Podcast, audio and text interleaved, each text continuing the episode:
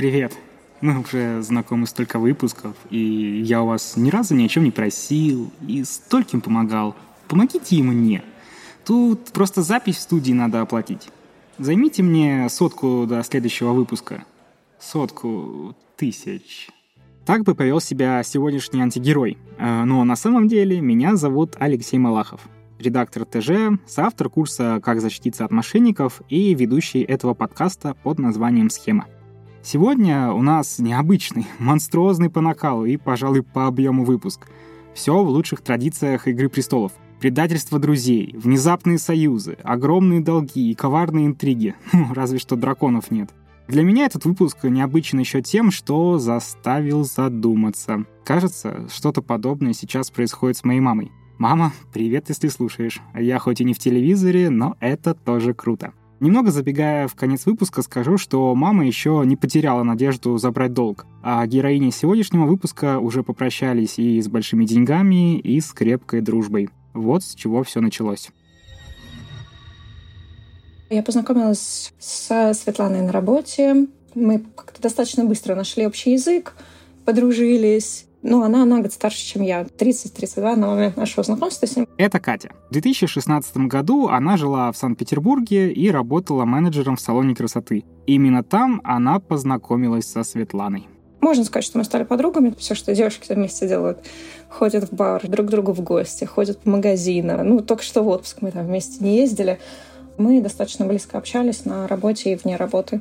Катя вспоминает, что Света была очень отзывчива, всегда предлагала помощь, интересовалась делами и поддерживала. Возможно, именно поэтому коллеги довольно быстро стали подругами. Она очень помогающий человек, поддерживающий. Просто вот у тебя есть такой друг, который всегда чуть пожаловался, она говорит, ну, как тебе помочь, да, там, что для тебя сделать? С момента знакомства прошло больше года.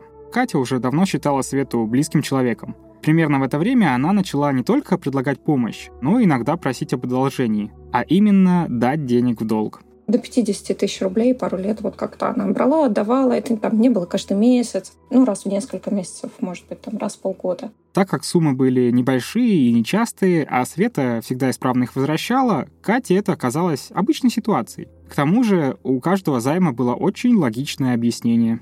Всегда деньги были не то, что типа мне надо там 15 тысяч, не пойми на что. Но всегда была какая-то причина, типа там, ой, мы там оформляем документы, не знаю, на дом, там что-то пошло не так, надо доплатить юристу, нет. Ну вот, в общем, как всегда какая-то была цель. То есть не было такого, что типа, блин, я потратилась, дай-ка мне еще десятку.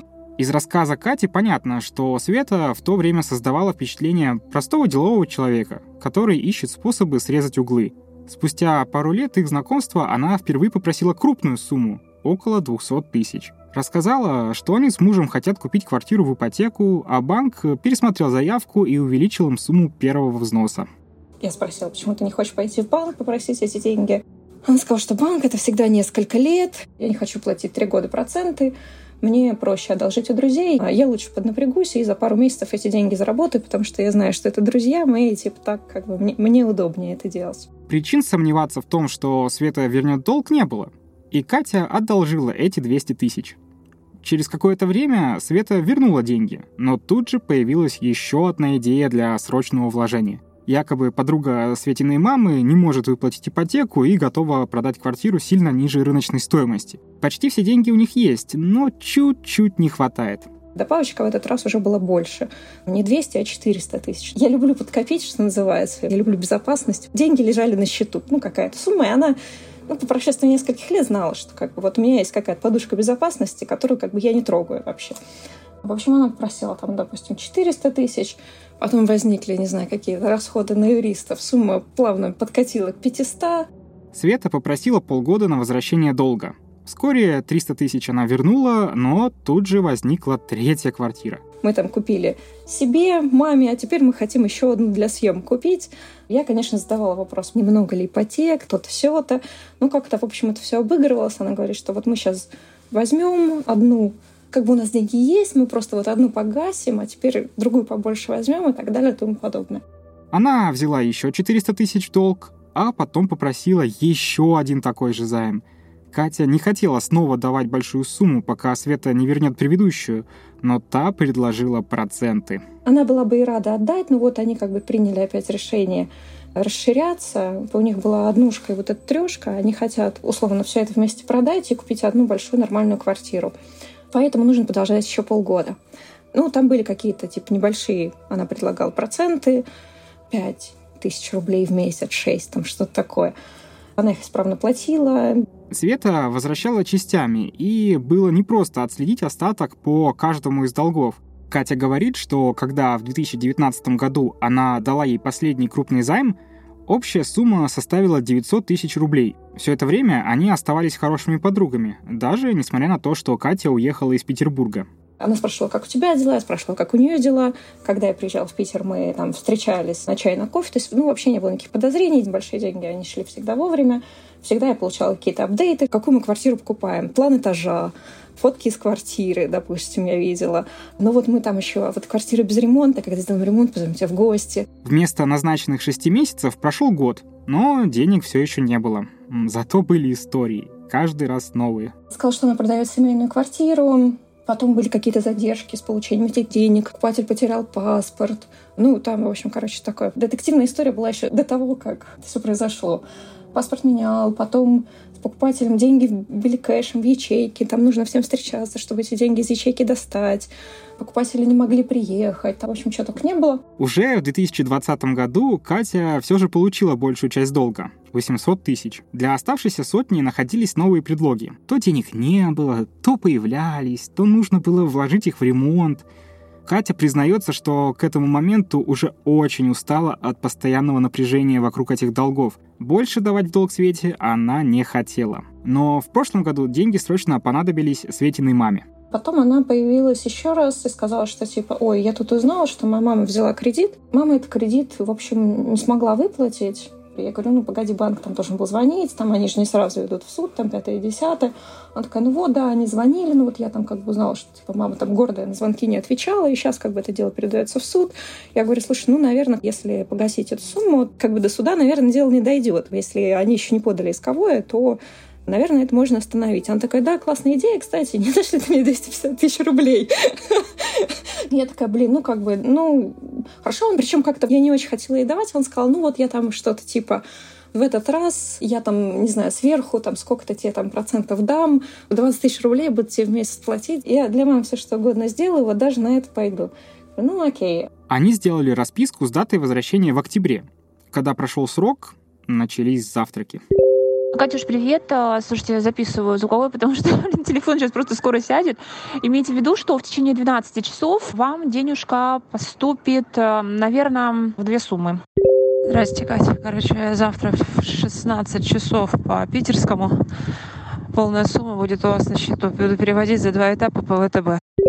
На телефоне 11%. А, не знаю, доберусь ли до дома, поэтому записываю сейчас. Что касается поступлений завтра.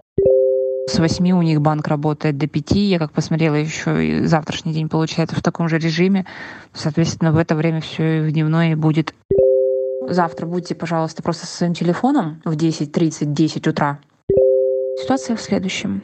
Полностью сумму они мне привозят послезавтра. А я завтра поеду полностью отдам все вашей матери. Поеду лично сама, не нужно со мной встречаться просто высылаю доказательства того, что получается, что вся сумма будет завтрашним днем. Просто меня от слова «завтра» уже трясет, если мне кто-то говорит, что-то будет завтра, у меня дергается глаз. Постоянно что-то происходило. На работе перевели, но деньги идут 4 дня. Ну, как бы я в прошлом бухгалтер, я понимаю, что ну, такого как бы вообще в принципе не существует. Деньги, как бы они, ну, либо туда, либо обратно, они не могут быть нигде. Потом кто-то ошибся, тут же, не знаю, начальника, который одобрил ей там кредит на работе, его тут же уволили. В это время в счет долга Кати начинают приходить переводы с других карт от незнакомых людей. Но больше Катю насторожило изменения в переводах от самой Светы. Я смотрю, что у нее, короче, фамилия, ну, там написано Светлана З. Я такая, почему З? Если она Светлана Т всегда была. Я говорю, слушай, что-то как-то я, в общем, заметила, что у тебя фамилия Тинькофф у карты другая. Она говорит, а, да, я, кстати, развелась. Всего за месяц до этого они якобы ездили с мужем в отпуск в Турцию. Об этом Катя знает, потому что у нее попросили еще 6 тысяч. Ну, мол, до конца отпуска не хватает денег. Кате это показалось подозрительным, и она попросила копию нового паспорта Светы. Та сказала, что у нее нет под рукой паспорта и даже фотографии нету, прислала только номер. Немного позже Света обещает, что в счет Кати отправят перевод друзья из Молдовы. И скидывает мне типа квитанцию с номером перевода. Там нет даты, есть только э, ее данные и, значит, номер суммы и номер перевода. Короче, я смотрю на ее данные, ее паспорт выдан в 2020 году. Короче, получается, что фамилию она поменяла за год до всего происходящего, и точно не в августе. С мужем она никуда не ездила. Потом я нашла ее мужа в Инстаграме, он же в это же время был в Сочи. Какой-то бред полный. С переводом Unistream, конечно же, возникла какая-то непонятная проблема. Я пробиваю номер перевода по Unistream, у них есть на сайте такая функция, и там типа перевод уже получен получателем. Она мне рассказывает, я там езжу по Питеру, там по банкам, ни, ни в одном банке денег нет, там ничего выдать не могут. Я говорю, слушай, а, типа перевод выдан. И как бы, в общем, перевод растворяется в небытии. Она такая, это какая-то ошибка, я буду разбираться. Это только несколько историй из тех, которые Света рассказывала Кате за следующие три месяца. Были и другие — кто-то перевел деньги не Кате, а на свою кредитку, откуда их уже не достать. Или там маме Светы одобрили кредит, но она никак не может его получить. Мама начала ездить в этот Сбербанк, она приезжает, он почему-то закрыт, потом он открыт, но карты нет, надо ждать, неизвестно сколько ждать. Потом мне стала писать мама. Мама сказала, что деньги есть, но ей надо срочно уезжать в Ярославль. Я подумала, пока есть минутка, слетаю в Питере. Я говорю, ребят, так я вообще как бы в Питере, если у вас деньги есть, так давайте я приеду. Они такие, вот, срочно нужно в Ярославль. А, значит, ну и, соответственно, мама там неделю ехала до Ярославля и обратно. Как раз э, приехала к тому времени, когда я уже уехала.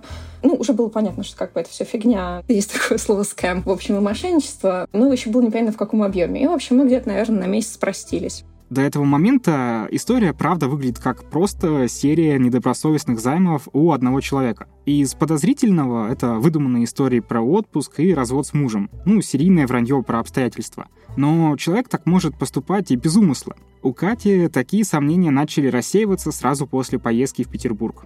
Я приезжаю с Питера, и в тот же день я должна была уезжать с подругами на день рождения в Girl Street другой город на пару дней. Короче, я приезжаю, у меня есть время только пересобрать чемоданы и уехать.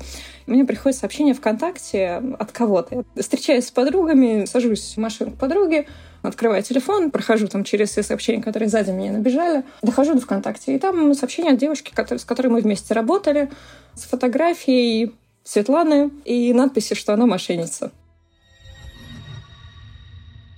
Со Светланой мы знакомы где-то примерно с 2016 года. Я работала в спортивно-оздоровительном клубе. Я ушла в декрет в этот момент, и она вот на это рабочее место пришла администратором. В этот момент меня там не было, но с ней познакомилась через свою маму. Мама там работала моя. Она работала косметологом, мама. То есть они так с мамой как-то подружились. Это Галина. Они с мамой на перебой рассказывают, как быстро Света стала для них самой близкой подругой. Она просто там бывала добрым словом поможет. Там, ну там, хочешь, я к тебе приеду, хочешь, там куда-нибудь сходим. Если у тебя что-то случается, ты мне звони, там, это ты в себе не держи. Ну, то есть вот так она еще воздействовала. И вот она старается всем помогать, даже ее, когда они просят. Она прямо рвется ну вот как в салоне, пошлите чай пить. И вот как вот настолько она рвалась вот на самом деле помочь, и это абсолютно всем вот так. И люди чувствовали себя обязанными. А это мама Галины.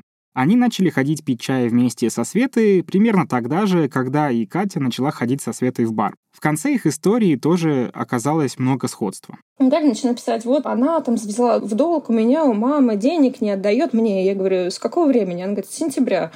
Я говорю, класс, а сколько? Она говорит, ну, мы, типа, точно не знаем, потому что часть была кэшем, часть была еще как-то, ну, что-то типа 1,7 миллиона.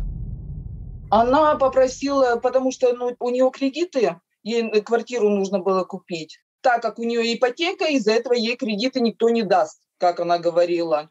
Выручите только на месяц. Эта мама Галины рассказывает о том, что происходило еще в 2020 году. До этого Света у них, так же как и у Кати, просила небольшие займы и все возвращала. Для первого крупного долга легенда была такая же, как и в случае с Катей, на покупку квартиры. Правда, для Галиной мамы эта легенда была рассказана на год позже, а еще Света пообещала большие проценты, чтобы перекрыть кредит. Я говорю, даже своим детям не, это, не беру на детей кредиты, а ты посторонний человек, я говорю, точно? Он, да, да вы что, я вас сколько выручала, сколько это? Я всегда же все четко привозила, приносила вам. В тот момент э, в индустрии красоты был тяжелый кризис из-за мер по борьбе с пандемией коронавируса. Галина вспоминает, что Света исправно платила обещанный процент, и это помогло ее маме пережить сложное время.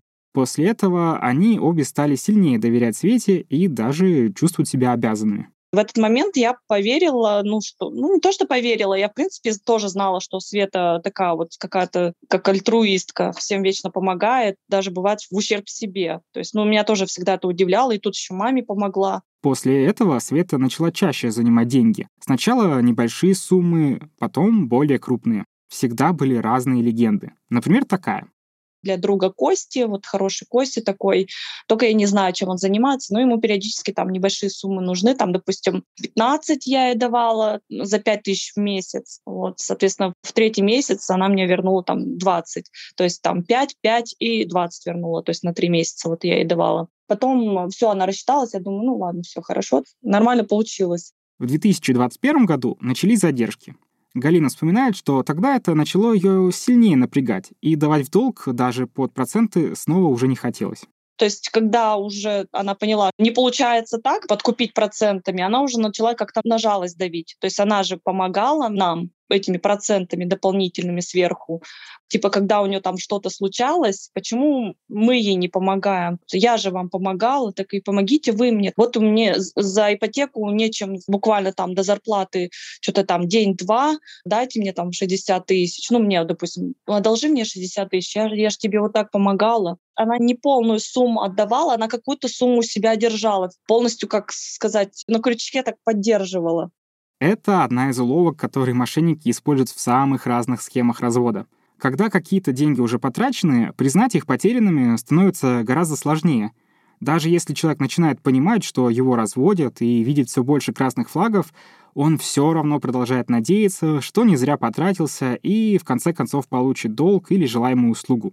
Тут на руку мошеннику действует известное когнитивное искажение — ловушка невозвратных затрат. Ее еще называют эффектом Конкорда — Сверхзвуковой самолет почти сразу оказался убыточным, но в его создание было вложено столько ресурсов, что, вопреки экономическому смыслу, его продолжали использовать более 20 лет. Точно так же и находящийся на крючке у мошенника человек продолжает отдавать деньги, пока какой-то совсем явный признак мошенничества не вернет его в реальность. Для Галины и ее мамы таким последним красным флагом была вот такая история. На тот момент, когда мы с мамой были в ссоре, она мне должна была 300 тысяч и маме 300. И у меня еще там наличка у мамы лежала, заначки. Я до этого причем понимала, что ей как-то вот нельзя говорить, сколько у тебя есть налички, потому что вот она вот почему-то вот постоянно вот ей нужно вот занять на что-то вот срочно, оказывается. Я уже в какой-то момент ей перестала это говорить, но тут, когда с мамой поругались, и тут Света меня так поддержала хорошо, я тут ей проговорилась. В общем, скажи маме моей, что пусть мои 300 налом забирает, а ты мне, значит, вот 600 верни там за нас двоих. Она там, ладно, ладно, хорошо. И, видимо, в этот момент она поехала, значит, к маме, там Света рассказала совсем другую историю, что Галя дала Свете еще 300 тысяч в долг, так что она приехала их забрать. Так обманом она увеличила свой долг до 900 тысяч. По сути дела, финансовая пирамида, когда одни платили другим и так далее и тому подобное. Потому что, ну, примерно по датам я представляю, что когда она отдала мне 800 тысяч, эти 800 тысяч пропали у Светланы и Галины. Вернув большую часть долга Кате, для Галины Света придумала новую историю. Якобы она не может снять более 100 тысяч в банке. Но зато есть отличная идея вложить их под процент. То есть 100 тысяч она мне показала и говорит, что вот 500 не, не могу никак снять, там вот э, завтра, послезавтра вот так по сотке буду типа снимать.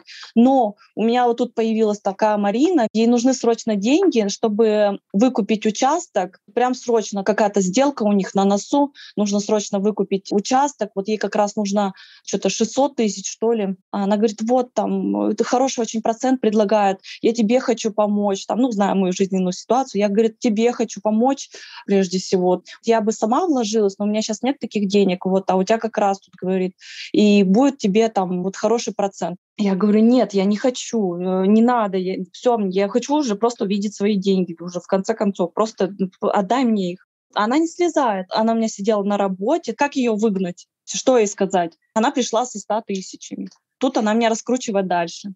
Поскольку я увидела, что у нее хотя бы 100 тысяч, то есть уже просто она меня достала, сидит и, и уговаривает. Я говорю, все, давай мне 100 тысяч, и уже там, ладно, по 15 тысяч в неделю. Хорошо, хорошо. То есть, ну, никак от нее не отвязаться. Вот, ну, никак. И вот она просто-напросто, она не уходила. Вот я не знаю, гипноз, не гипноз, как это называется, да, но, как говорится, ее хоть метлой не выгоняют, пока она не добьется того, чтобы кредиты я оформила, и причем она же рвется, давайте я вам, я говорю, я не знаю, как это делать, давайте, давайте я помогу вам. Все, мы это организуем. На самом деле, на маме Галины на тот момент уже было три кредита, которые она отдала Свете. Долг по ним Света обещала вернуть очень быстро, и под расписку предложила огромные проценты, около 15 тысяч рублей в день. Общая сумма вместе с кредитами приблизилась к полутора миллионам рублей. Папа умер, я не прошу чужие, отдай мои деньги, мне на похороны нужно. И они уже там с матерью, что мы отправили деньги, ждите, деньги подойдут. Ну, соответственно, конечно, ничего не, не, не отправляли, ничего не пришло. Галя, когда поняла, что как бы сумма большая, платежей никаких нет, а, начала распространять информацию по общим знакомым. И она нашла еще пару пострадавших. Тут же выяснилось, что две бывшие коллеги Галины тоже давали в долг Свете. Стало понятно, где искать других. Так она вышла на Катю и прислала ей то самое сообщение ВКонтакте. Короче, кто-то еще откликнулся, кроме меня. Потом мы стали все это дело обсуждать. И я говорю, погоди, мне типа приходили деньги от других людей на карту. И вот, ну, допустим, там есть один пострадавший Игорь. Я говорю, да, мне приходили деньги от Игоря, он, короче, платил мне. Потом, короче, я стала проходиться по всем своим платежам из Тинькофф. Ну, потому что какие-то мелкие суммы я переводила по ходу каким-то другим людям. У меня остались номера телефонов. Каля взяла на себя ответственность написать этим людям и как бы спросить, в каких они отношениях со Светланой. У Кати я попросила сделать то же самое, то есть найти номера, на которые она пересылала деньги, с которых приходила, тоже иногда бывает, можно посмотреть номер телефона вроде бы. Таким образом, сколько там мы человек нашли. И эти люди стали честным образом откликаться и говорить, да, она мне должна 350, мне должна 500 тысяч. Была одна женщина, у которой типа 10 тысяч рублей, как бы, типа, у меня вообще денег нет, как бы, если что было, я этого жду третий год обратно. Был такой человек, который сказал, я продавец в аптеке, и они с мамой ко мне часто ходили, и вот в какой-то момент они мне предложили заработать, там, и, в общем, я им дал 100 тысяч рублей, и теперь не знаю, получу ли я их обратно, но у меня там есть расписка на руках, ребята, что мне делать? Да, в общем, так нас набралось, ну, там около 10 человек. Общая сумма, которую Света не вернула найденным людям, приблизилась к 5 миллионам. Были и люди с небольшими суммами, и глубоко залезшие в кредиты, чтобы одолжить Свете миллион. Как, например, ее бывшая начальница. Когда масштаб схемы стал понятен, Светлану стали воспринимать уже не как должника, а как профессиональную мошенницу мысли о суде как-то стали достаточно быстро появляться, но заняло пару месяцев, чтобы вот именно взять и подать. Может быть, я зря как бы человек прессую, там, оно в сложной ситуации. Я пыталась с ней поговорить. А рассчитаться с вами, это, блин, это единственное, что меня сейчас вот реально беспокоит. Это не только ваши переживания, я переживаю из-за этого не меньше. Никогда я не оказывалась в такой ситуации, никогда. Когда появился здесь человек, это все как бы все поставило на свои места. Тут же я запросила документы, по ней. Когда я видела документы, поняла, что все просто пять лет прошедшие, это все было сплошное вранье, ничего этого вообще не происходило. Я такая, ну, блин, как бы да, кажется, я тут виновата, что, конечно, в это влезла, но как бы, ну, что ж теперь, да. По крайней мере, подавая в суд, я не виноват. Пострадавших намного больше. А наши, где работает, как говорится, там и пакостит. Где бы Светлана ни работала, она везде оставляла свой след из долгов. Большинство людей, которых удалось найти Кате и Галине, были коллегами Светы на одной из двух ее работ, о которых было известно. Но в процессе расследования вскрылось, что многим Света рассказывала фейковые истории про работу. И вот одна из девушек говорит, да, мы с ней познакомились. Вот она была админом, а я вообще на любую работу была готова. Я там убиралась, сидела на камерах ночью, там еще что-то делала. Три какие-то должности у меня было. И, в общем, эта девушка рассказывает о том, что Светлана никакие камеры не смотрела это она этим занималась, а Светлана просто позаимствовала ее историю о том, как она искала все возможные работы и так далее и тому подобное. Очень похоже на то, что как бы писать десяти людям это да еще денег это была ее единственная работа последние два года. Света почти моментально отвечала на сообщения. При этом она могла вести параллельно несколько таких разговоров, рассказывая каждому собеседнику разные обстоятельства каждый день, она же постоянно на связи, она каждый день абсолютно врет. И причем уже врет до такой степени откровенно, она уже даже это, по-моему, сама запуталась. Она назначает все встречи примерно в одно и то же время, плюс-минус полчаса на разных концах города. На эти встречи либо не является, либо переносит, либо приезжает. Но говорит, что денег она с собой не привезла, просто приехала поговорить. Возможно, эта схема вам что-то напомнила. В феврале этого года на Netflix вышла документалка про виртуозного мошенника, который знакомился с женщинами через Тиндер и с каждой имитировал роман, занимая у них крупные суммы. Если отбросить романтику и роскошь, остальная часть схемы становится очень похожа. Мошенник постепенно входит в доверие сразу к нескольким людям и кажется добрым и отзывчивым. Повышает доверие к себе тем, что берет в долг и возвращает небольшие суммы, а затем начинает просить гораздо большие, рассказывая одни и те же выдуманные истории. Часть долгов гасится за счет новых займов, связывая всех потерпевших в одну финансовую цепочку, напоминающую пирамиду. При этом мошенник постоянно на связи и параллельно ведет диалоги, в каждом из которых придумывает разные ложные предлоги для очередного переноса оплаты. Это очень смешно просто. Эту документалку я как раз смотрела, когда вот я летала в Питер перед тем, как открылась история про то, что нас там 10 человек и все остальное. Мне просто муж говорит, посмотри, такая классная документалка. Я такая, ну ладно, ладно, скачай. И потом я приезжаю, я такая, черт, просто как так? Это описание подходит и Светлане, и мошеннику из документалки Netflix. Но есть одно важное отличие — там хотя бы было понятно, на что тратились деньги. Главный антигерой вел очень богатую жизнь, снимал роскошные отели, устраивал красивые вечеринки, катал новых жертв на Роллс-Ройсах и даже на частном джете. Но понятно ли, на что тратила все эти суммы Светлана? Короткий ответ нет. Меня вопрос это тоже мучает. У меня нет на него ответа, я вряд ли когда-то узнаю. Когда Катя готовила иск, она попросила друзей заказать выписку из реестра и проверить, какие квартиры есть у Светы и у ее мамы. Попросила друзей проверить с двух сторон, если у них какое-то имущество. И, соответственно, нет ничего. Никаких квартир вообще не было, ничего не покупалось, ничего не продавалось. Была вот эта квартира 45 метров, семейная недвижимость, но она была продана за два года до того, как она мне сказала. После этого они ничего не купили, Куда деньги с продажи квартиры делись, неизвестно. Набрали 5 миллионов чистыми деньгами с нас. Короче, сейчас мы узнали еще о долгах. Вот пару дней буквально назад. Спасибо постам ВКонтакте. И теперь это вообще, короче, все не укладывается. То есть там долг, скорее всего, чистыми деньгами перерос за 7 миллионов. При этом Светлана никак не выделялась по уровню повседневных трат. Даже, пожалуй, жила беднее, чем занимавшие ей подруги. Не ходили там в террасу, да, в Питер там, или в мансарду. Ну, какие-то как бы, то есть всегда были какие-то средние такие кафешки. У нее не было айфона, был какой-то, типа, там, китайский, неплохой китайский телефон. Не сказать, что она шиковала. Да я понимаю, что бы она там в мехах, в шелках ходила, она ходит, как это, можно сказать, оборванец.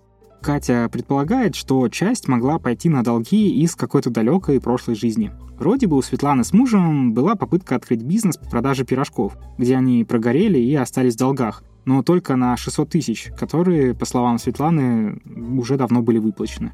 Понимаете, вариантов-то не так много. Всегда есть вариант, что она кому-то дала тоже другому, это не ее проблема, и сейчас она не может признаться. Ну, я думаю, ну, это либо онлайн-игры, ну, не знаю, что алкоголь столько не стоит, наркотики, ну, может быть, да, что там, шопинг. И Катя, и Галина подали гражданские иски против Светланы еще в начале года, до того, как вскрыли всю масштабную схему. Когда же собралась группа потерпевших и стало понятно, что это не просто долги, а мошенническая схема, они захотели привлечь Светлану к уголовной ответственности. Все были очень злые, подали заявление в полицию. Но, если честно, как бы это заявление никуда не пошло. Там всех обзвонили, я не знаю, сколько там, ну, пять или шесть человек там подали эти заявления. Соответственно, ну, указав всех остальных людей, как бы, которые эти заявления решили не подавать, тоже как бы, приложив, в общем, список пострадавших, и вызвали Светлану на допрос, она пришла. Тут можно увидеть еще одно различие со схемой мошенника из Тиндера. Тот старался избегать правосудия, менял паспорта и постоянно летал из страны в страну. Светлана не пыталась скрыться. Светлана пришла в полицию, сказала, я все, что взяла, я все отдам, просто я сейчас в сложной финансовой ситуации, буду платить сколько смогу, я не отказываюсь, я не мошенница, ну и что, что их 10 человек, ну и что, что они как бы знают, что они в целом переводили деньги друг другу. Мы подавали в полицию, полиция отказывает в возбуждении дела, они говорят, это гражданское дело, идите в суд. Это не подходит под финансовую пирамиду, и что вот мы сами добровольно отдали, поэтому вот идите в суд. А по суду, соответственно, с нее нечего взять. Из всех потерпевших на момент записи только Катя и Галина дошли до суда по гражданским искам. Из других людей в чате потерпевших кто-то еще надеется, что Светлана вернет им деньги без суда. и у кого-то просто не с чем идти. Катя вспоминает историю женщины, которая дала наличными сумму более полумиллиона без расписки, и даже не знает, сколько точно. У другой пострадавшей, бывшей начальницы Светланы, просто нет денег на юридические траты. Ее начальница сказала, что у меня просто нет денег, у меня сейчас зарплата 30 тысяч рублей. Типа я вся в кредитах, мне там каждый день звонят коллекторы, и я, короче, не знаю, как из этого выбираться. Я, у меня нет денег там писать исковые, 50 либо как бы... Типа сейчас я живу в аду вообще, не могу, типа, Светлана, скорее всего, брать нечего. Суды по искам Кати и Галины прошли в июне. В обоих случаях Светлана явилась и согласилась с решением. Галине и ее маме суд обязал выплатить более 3 миллионов рублей. Кате — 250 тысяч. Допустим, она написала в расписке в последней, что 15 тысяч в день, э, если она вот не вернет долг. Ну, соответственно, вот это все посчитали, и на 300 с лишним миллиона вышла сумма, и она все подтвердила, ей без разницы вообще, что там написать, э, что там будет ей присужено, потому что брать с нее нечего. Но самое печальное о том, что вот как бы реально за то можно выйти сухим, либо через банкротство, исполнительное производство может висеть просто годами, там его через какое-то время его будет прекращать, потом его можно возобновлять. Можно просто не пользоваться своими картами, пользоваться чужими. Ну или типа просто кидать на свою карту там 2000 рублей. Ее будут приставы списывать, распределять по всем должникам. Потом ты такой еще, через полгода еще 2000 рублей закидываешь. Так это как бы это какой-то бесконечный процесс. В общем, да, процесс э, взыскания бог с ним с процессом, как бы суда и всего остального, но процесс искания почти нереальный. Абсолютно ничего не поменялось, тем более она еще после суда шла такая счастливая, она таким счастливым голосом сказала, типа я подтвердила, я не отказалась, это что я не должна. И все, вот человек после суда это вот счастливый шел, а для нее жизнь-то не поменялась. Понятно, что это мошенничество, что это финансовая пирамида, все понятно, но доказать это практически невозможно. Доказать нужно то, что типа она имела умысел, а эти деньги не отдавать. Она будет ходить в полицию и говорить, нет, все отдам, все отдам, все равно, в общем, не знаю. До смерти буду платить по 2000, но буду отдавать.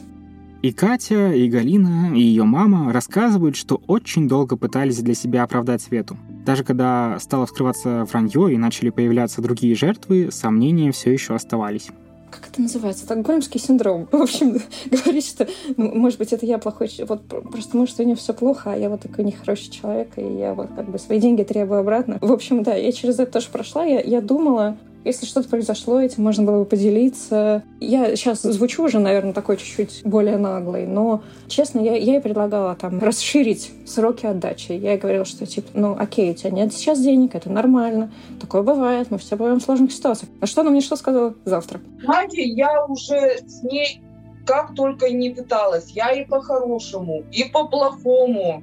И чуть ли уже и не угрожала, ну, угрожала, там, ну, я говорю, тебя Бог прокля...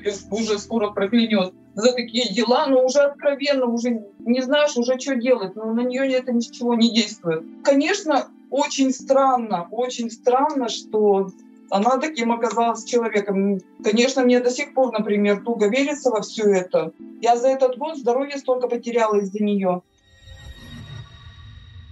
Вообще, пока я общался с героинями этого выпуска, начал сомневаться сам, а не стала ли моя семья частью такой же схемы развода. В общем, у мамы есть подруга, которая уже лет 12 должна ей 25 тысяч долларов. Ну, должна была еще больше, но все это время постепенно отдавала. Последние 25 тысяч а, отдать не может уже лет 5. За это время курс доллара успел вырасти с 60 до 100 рублей и обратно упасть на 60. Мама все так же ходит с подругой в баню и приглашает в гости. Все так же слушает отмазки, что деньги вот-вот будут, но банк что-то напутал, знакомые куда-то деньги дели, или там они срочно нужны для бизнеса. В общем, отстань, нормально же общаюсь, что начинаешь? Лучше дай мне взаймы 100 тысяч, верну через месяц 150. Мне надо из Москвы в Хабаровск слетать, чтобы наконец-то продать квартиру и с тобой рассчитаться.